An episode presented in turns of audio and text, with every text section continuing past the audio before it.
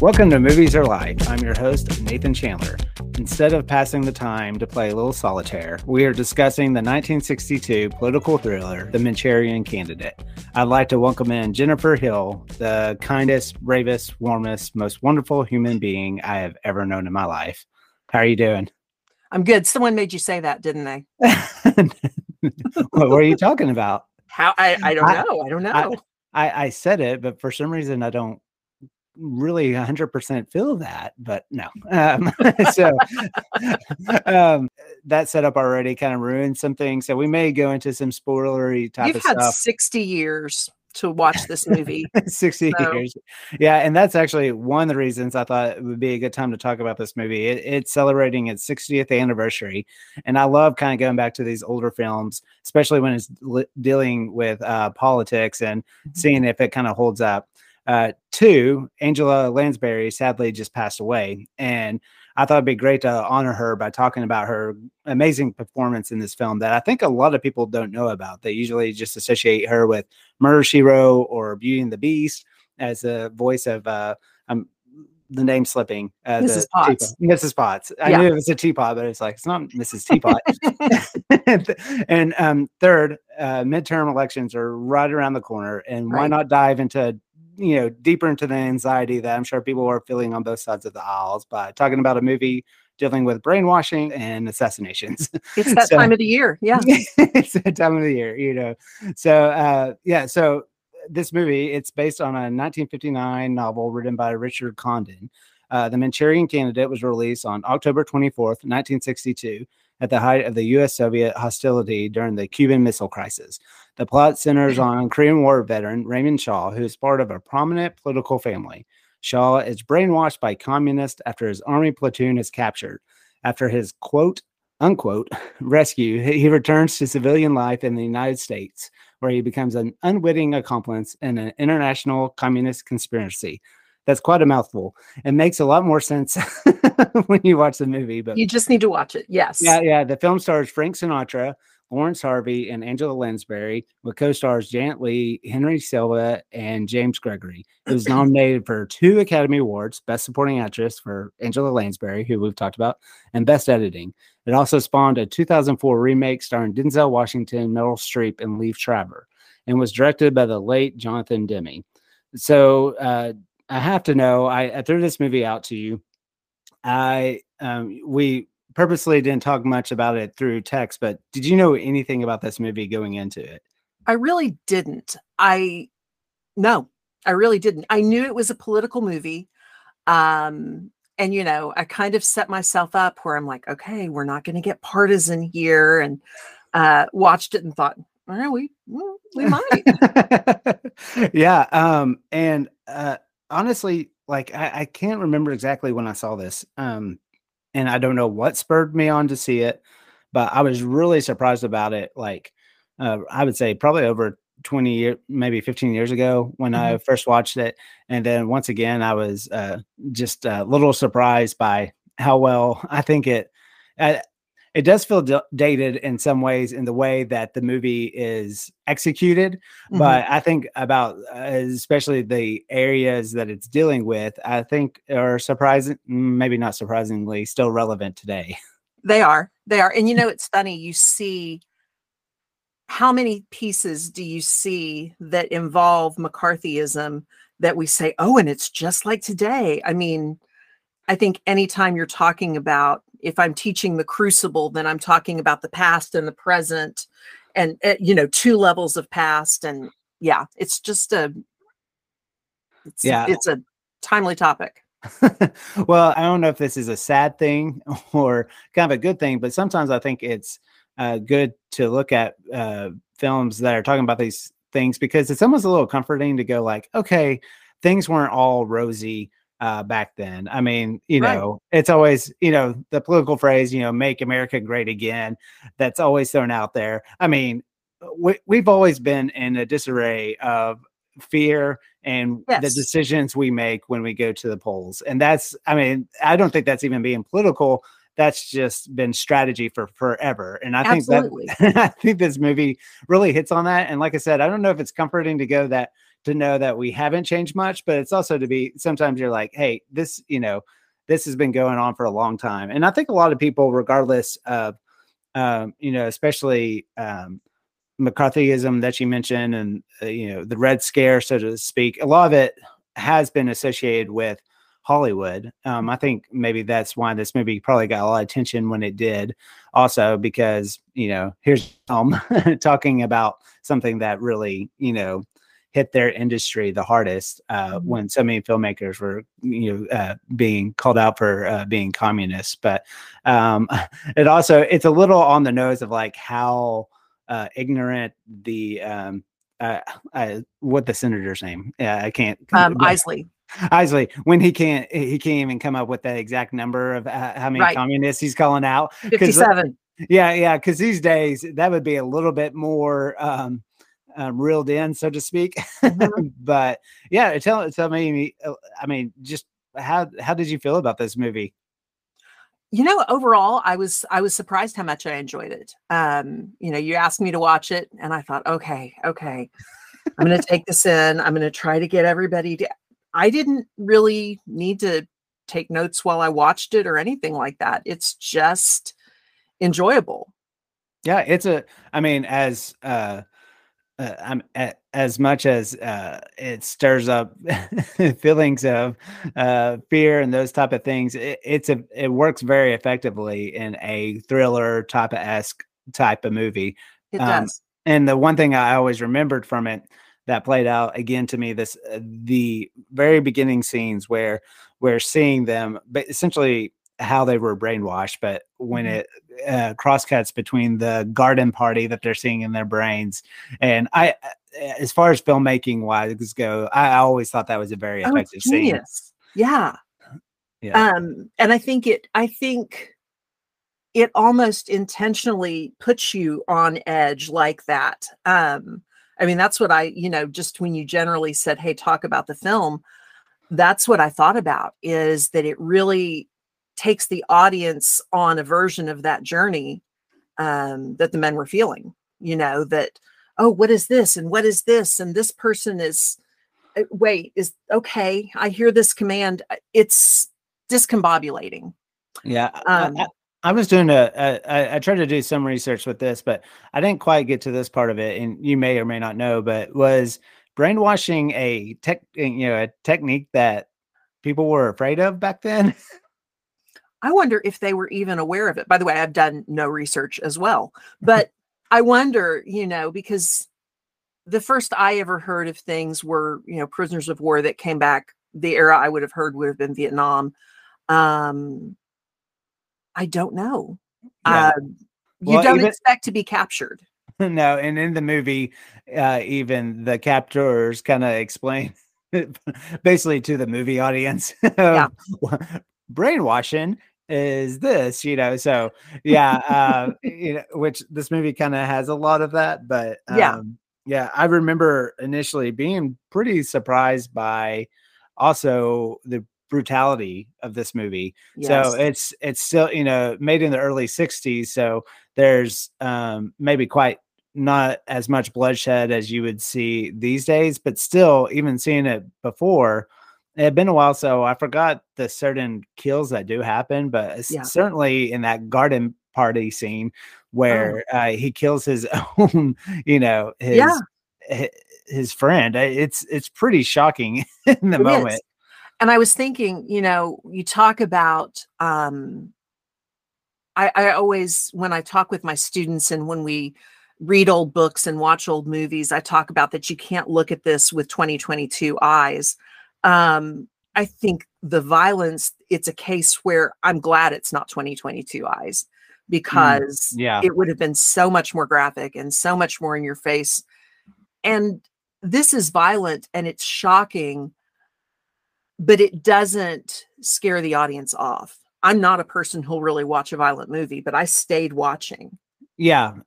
And especially the moment, the one that I had kind of forgotten about, it didn't surprise me so much when he kills his, like How long was his father-in-law, Senator Jordan? Was it even a day yet? I think he told him. Yeah, he told him that they were married. He walked in the house, and it was 5 minutes. And so that one didn't surprise me as much. But when he just turns around and kills Jocelyn, his new wife, I mean, that was in the moment where, like, I almost flashed back to start thinking about what audiences would have thought back then, because it's shocking now to see. But I was like, oh my gosh, this film goes there to where he even not just kills his own wife, but like on screen. Sometimes a lot of these type of things would happen off screen. So, yes. Was there anything else that you thought really stood out, and as far as it being relevant to today's times?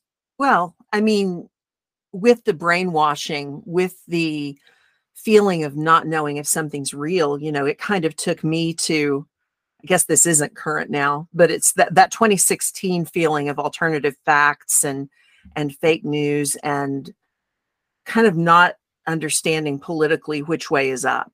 You know, the fact that two people can see very different realities. I got that from my husband and I talked about it kind of like it was a 3-act. Like, you had the first act that was all prologue and they're captured, and act 2 is brainwashing. And that's the part where you don't know which way is up.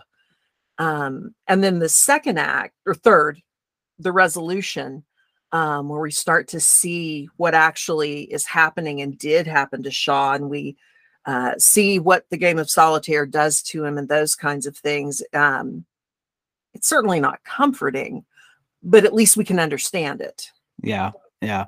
Seemingly, I guess in the early 60s too, everybody just had a deck of cards on hand. I mean, if you don't have an iPhone, what are you going to do? When he goes in the bar, you're right. He asks for a deck of cards. I didn't think of it that way. Yeah, yeah. Well, and I think this movie also, and this is kind of always the thing that I think about with politics is, you know, the people that are out there at the forefront on all the billboards and stuff. I mean, they're the face, but this reminded me that there's so many people. It's the people behind the politicians that are the most dangerous.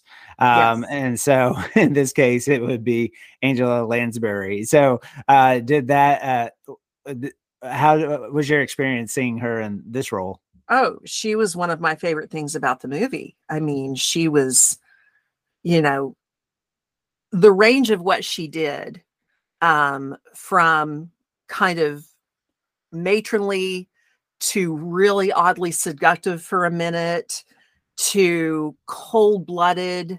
I mean, it was stunning. And I read, you know, she was only 3 years older than the man who played her son at the time. Yeah. Yeah. Because I like figuring out those things as we age. You know, you go, how old was she playing that person? And I looked it up. She wasn't 40 in that role. That's crazy. I know. Yeah. Yeah. I feel like maybe the black and white cinematography helps out with that a little bit with these type of movies. But yeah, if you don't know that going in, you don't really give it a second thought. And so, which is. Well, and this is something else when you talk about the black and white cinematography. This may be going too deep, but in that early part of the movie, I kept noticing, like, everyone's skin is so smooth. And I thought, oh, maybe that's just the way the film's created. But did you notice at the end, when they closed in on the men particularly, sweat and stubble? Oh, yeah. Yeah. As it built up. And so I just kind of, you know, you knew that was on purpose. Oh, yeah. Yeah. Because it's so clear that you kind of need to see that, as far as, like, you know, the stubble that you mentioned is the, you know, it's a symbol of the, you know, their minds, you know, basically unraveling for sure. So, also, I don't know I'm not necessarily a huge Frank Sinatra fan. You know, I'm familiar with his popular songs because they are so popular. And so, and I know he did some movies in his time, but honestly, this is probably the only movie that I've seen him in. What did you think about his performance in this? I thought he was, I didn't think it was particularly stunning, but I didn't think it was particularly bad. Right. As I read up and thought about it, it looked like, I don't know if you saw this, that this was kind of a project that he shopped. Yeah. That this was his baby. Yeah. And so, of course, he'd give himself a good role. Right. He also got a good paycheck, too, from the... he got paid quite a bit more than the other actors in this movie. But, yeah, I'm with you. It's like you can totally see how, you know, he's the one that gets the people to come see the movie. Mm-hmm. But he's not bad at all. You know, not the standout, but you definitely can see, you know, this is something that's been in the Hollywood system the whole time. It's like, you know, because what's the equivalent? Could you imagine today if, you know, Josh Groban shopped a political thriller to try to get it made? Well, I mean, this may be too big of a leap, but I mean, it has to be sort of almost like Harry Styles-esque, you know? That's that makes sense. That's why Don't Worry, Darling was hoping to get, you know, from him. Yeah. So, yeah, his performance good, and I know Janet Leigh from Psycho, because that's an all-time favorite movie as mine, and so her character is probably the character that I think gets the most disservice. You know, I mean, this, you can find this in a lot of older movies, but I mean, the two really sure hit it off quite, you know, for just meeting on a train like they do. Yeah, I almost wondered if it was part of. Well, in fact, I absolutely wondered if it was part of that brainwashing off-kilter feeling, because didn't they have the discussion on the train when they met, right? Mm-hmm. Yes. And she said something like, yes, I was one of the workmen who laid the tracks, and or something like that. Yeah. It was one, like, even watching the second time, I had kind of forgot about her role in it. Mm-hmm. And when it was done, I was thinking back by it, going like, oh, why was she even in this movie?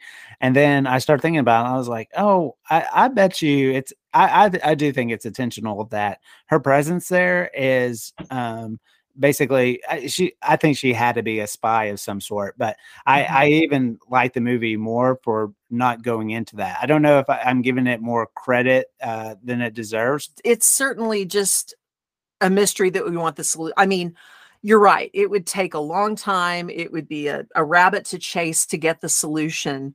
But you are left wondering, because she can't be real, because she says this crazy thing and, you know, it's unrealistic. At the same time, she doesn't do much.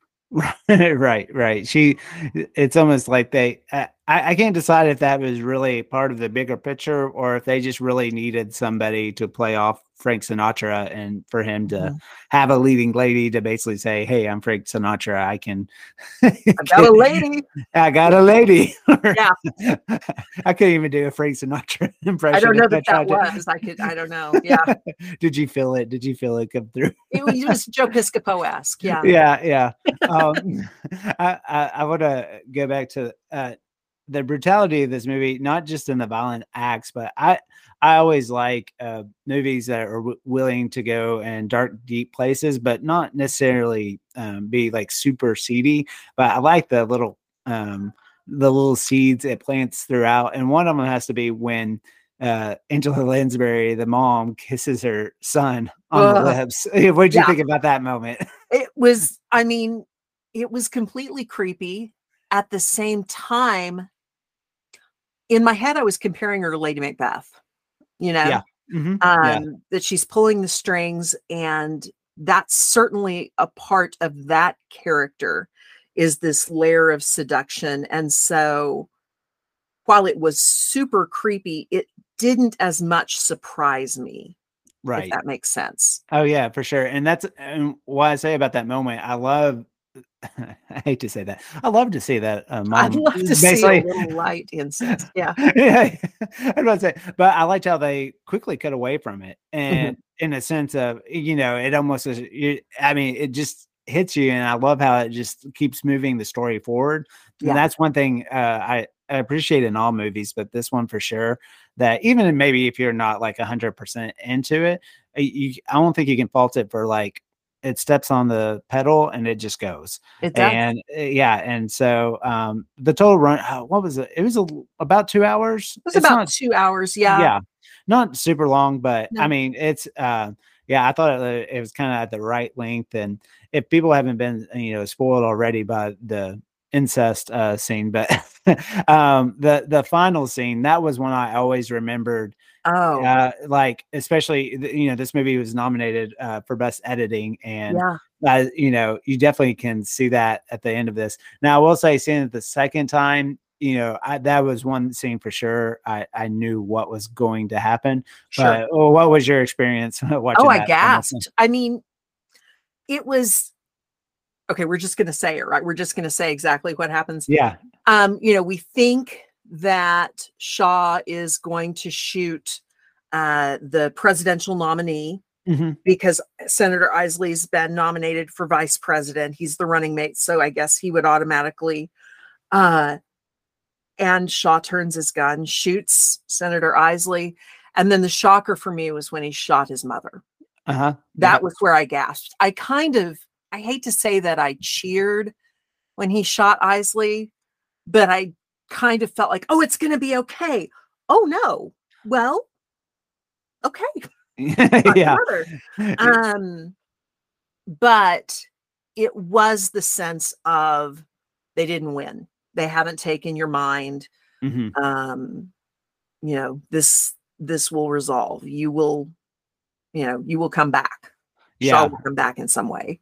Yeah, for sure. And I love how it plays with the national anthem when it's mm-hmm. played during that, both in the moment of the sense that it makes the Sinatra character have to like stop what he's doing, yes. but also playing with the themes of America and how we treat our own country and the reverence toward it. I loved how I played with it there, and it was fun to. I read they filmed most of that scene in an empty Madison Square Garden, so I thought that was really really neat to kind of think about, because yeah, I imagine if they tried to do something like that now, it'd be impossible to get that space.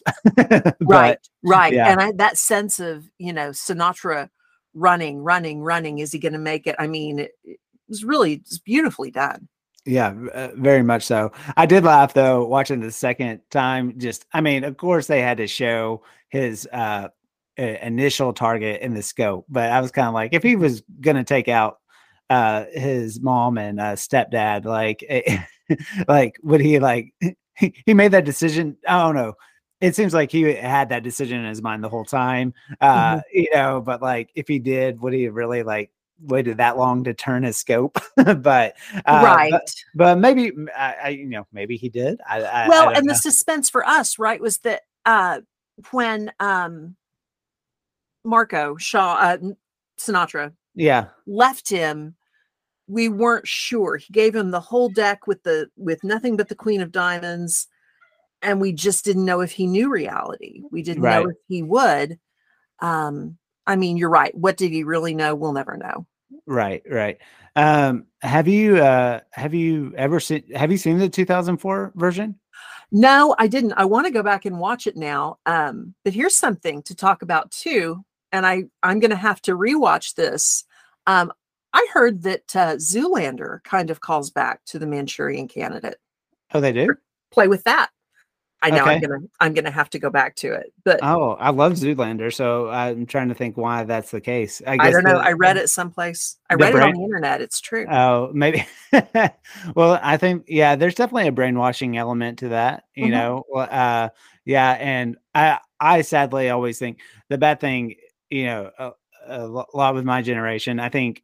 We associate brainwashing to the Saved by the Bell episode where Zach tries to brainwash, everybody to making good grades. So, but that's not, this was obviously filmed before that. So you can't hold that against this movie. But yeah, it really made me want to watch, I feel like I did see the new version for whatever reason. I can't remember anything about it. And I bet a lot of people would be surprised to know that Denzel and Meryl Streep and Liev Schreiber have all been in this movie together. Right. And so, I'm interested in rewatching it for sure to see kind of how they updated this tale. Yeah. you know, moving it to the Gulf War and that kind of thing. And it's funny because, you know, you think remake and you think, oh, it's going to be modern. And then I realized, oh, the remake is 20 years old. Yeah. So really, but it would be very interesting. Yeah. Is there anything that you kind of disliked about this movie, or? It's kind of like, you know, we talked about this idea that I can't really watch it with 2022 eyes, but I do. You're right. The only thing that we didn't bring up, the character of Chun Jin. Yes. I think today they would use an actual Asian actor, and yes, it felt a little odd because I was trying to place him, thinking, okay, if he was part, you know, is he an American in costume? Or it was confusing to me that they did not use an actual Asian actor. Right. And I think especially with the actor who plays Dr. Yin Lo, who seems to be the, you know, basically head of this operation of right, how to brainwash. He clearly is of Asian descent, and it does, you almost kind of like, what? Yeah. Like it worked when that was the case, you know, to actually have people who represent their race and culture, you know, so, but I mean, once again, I know a different time, but it does, right, it does throw you off for sure. Yeah. That was a little disconcerting, but it didn't ruin the movie for me. It just stuck out. Right. And also it doesn't necessarily help when Chun Jin has the fight with Major Marco in the hotel, and it incorporates a lot of kung fu into it. So, yeah, that doesn't look like a reach at all, does it? No. There's a I want to say it's this movie. There's this early movie from the 80s called Top Secret. Mm-hmm. Have you heard of that movie before? Oh yeah, I've seen it. Yeah, but it makes fun of the Western bar fights that seem to go on forever in that movie, and that hotel fight scene is certainly like one of them. It just seems to go on and on and on. It's like, yeah, I think I might could get a snack and come back, and they might still be fighting. I don't know. You really could. So, yeah, you really could. Movie musings. Have you ever woken up sweating from a nightmare? Yes. You have? Yes, okay. Absolutely. The amount of perspiration that these guys wake up to, it's quite stunning. But yeah, I don't think I've woken up with that level of sweat. Next time it happens, I'll gauge it. Is this? Yeah. I mean, I've definitely had, you know, a time where you get sick and you kind of have that like night sweat, like in the middle of the night or whatever, like that. Yeah. I don't think I'm fortunate enough that nightmares and dreams don't overly affect me too much. I usually can snap into reality pretty fast, but I mean, I never had one so intense that it made me like have to change the sheets after all the sweat. No, nothing like that. But just I'm going to get up and prove to myself that I live in my world, and, you know, three things, you know, that kind of thing. Yeah. So have you ever attended a garden club? You know, I haven't. And this film did not make me want to. I will say I had a hydrangea this spring that I believe is deceased. And I don't know that I want to try to bring her back after I saw the hydrangea club. Yeah. Are you into gardening at all, or anything? I'm not. I should be. I mean, it's a middle-aged lady thing that people should do, but I'm not. I like the look of plants. Yeah, I know it skewers towards like an older age, but honestly, like, especially when we do yard work, all the like bending over you have to do and all that, it really seems like almost the worst thing that you can do for yourself. Right. But it is like, as you age, you're supposed to garden. Maybe it keeps you limber. Maybe that's the secret. Yeah. Maybe the key is high garden beds, you know, those hanging plants. Yeah. So we talked about a little bit, but obviously solitaire is a big part of this movie. And I think once you see this movie, regardless of how you respond to it, this will make you think of solitaire anytime you play it. But what's the card game of your choice? You know, if I have just a plain deck of cards, I have played a lot of slapjack in my time. Good one. Good one. Yeah. There's a game of spoons in my family that grew. I hate to say violent after we talked about a movie where we watch people being shot. I want to be clear. It was not that. But my aunt did climb on top of my large father to try to get a spoon from him. So that's big in the family lore. Yeah. That's certainly. I've always enjoyed playing hearts and spades. You know, of course, we're a big game family, and so I always forget about the simplicity of a card game. Though, you know, I know it's trendy to always, especially around Christmas time, to buy these cool new games. But I mean, you have a good game of spoons going on, and that can, you know, that's plenty of entertainment. So it is. It absolutely is. Kind of a recap of this movie. It's a movie I really think that people should take the time to check out and see, not just because it says a lot, I think, about, you know, not just our times, but just America in general and how we, you know, lift certain political leaders up for whatever reason. Not to see it again necessarily to instill fear or paranoia, but I do think it's important to see in the sense of, like, you know, to take a deeper look into what's presented to you.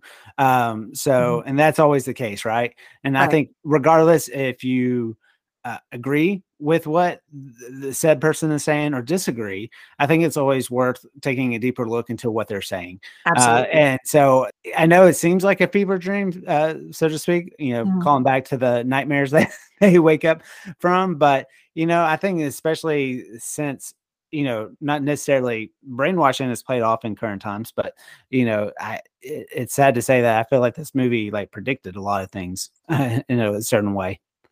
It's timeless in a lot of ways. The conflict of blindly following a leader, you know, is universal. I don't know that society will ever be over that, because we want someone to just handle that stuff for us. And taking control takes time, and studying takes time, and voting takes time, but it's vital. Yeah. And we didn't talk about too much, but I meant to hit on just, I really liked Lawrence Harvey's performance here as Raymond Shaw, because I feel like the movie does a really good job of setting you up to not like him, right? in a good way, because he's like, he's very uninteresting. He's no fun. But he's almost literally a zombie. Right. But I like that not that they have to work hard for you to earn sympathy for him, but you realize how much of our systems, like, as you mentioned, you know, basically strip people of their personalities in a lot of way. You know, it's like, I'm going to go towards this, slogan almost, more so than being true to myself. Right. But, I don't know if I'm going too deep with that, but we went deeper. We had a moment, and I wrote it down. I thought, oh God, I won't say that. I'm going to say it now, joking about how deep I was, that, you know, you can control who gets shot because you vote. But I mean, there's a degree of truth to that, you know, that when you talk about Shaw shooting the presidential candidate or his family, you know, he makes that decision. Yeah. And it is, I hate to say, like, interesting when you lump this into this came out, you know, a couple months before JFK was assassinated.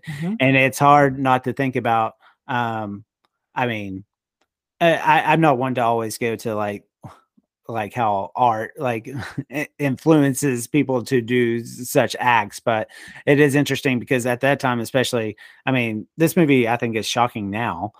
So I can't imagine how it played out in the early 60s.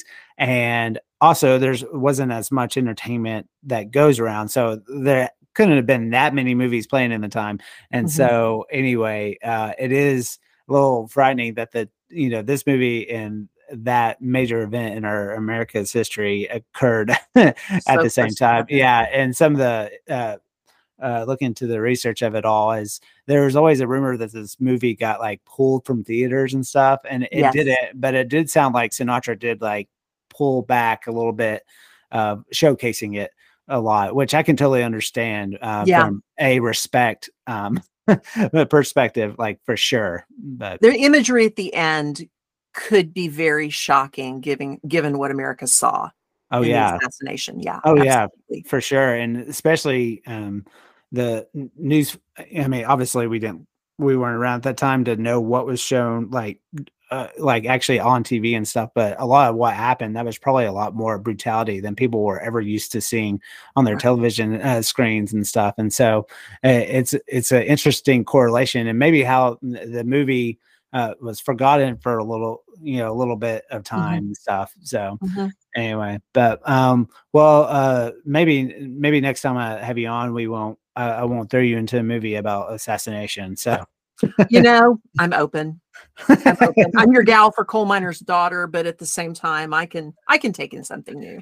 I've actually never seen Coal Miner's Daughter. Oh, I can host that episode. Just bring me on. Oh, yeah. Yeah. Here's the thing. There's a canon of movies. My husband and I have both talked about this, and we didn't know each other in 1982, but it seems that there were only so many movies that were on HBO in 1982.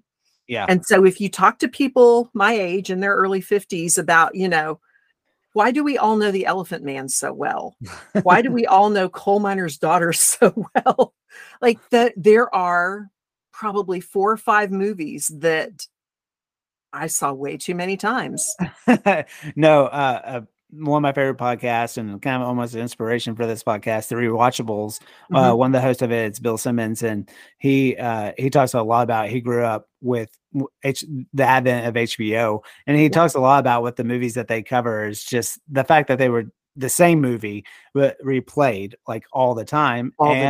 Yeah, and I mean, there might have been some kind of video rental place, but you just didn't. It wasn't just as accessible to rent and watch something. So you watch these movies like all the time. Right. So, I was 11. I couldn't drive, and so it was just on. Yeah, Man all the time. I don't know how much this plays off of Coal Miner's Daughter, but the next movie we're going to talk about next week is The Bodyguard, the 1992 film, which starred Whitney Houston and Kevin Costner. I know it's a fictional film, not based on somebody, but kind of, a movie that has maybe might be known more for its soundtrack than the movie itself. But it's a movie I actually haven't seen, and it's turning 30, and I thought this was a good chance to watch it. So we'll be covering that next week. What's your do you have a relationship to that movie? Oh yeah, I stopped studying for a final in college. Yes, that's how old I am. One of my roommates and I went to see it together, and as I recall, I think you are a little bit better remembering the soundtrack.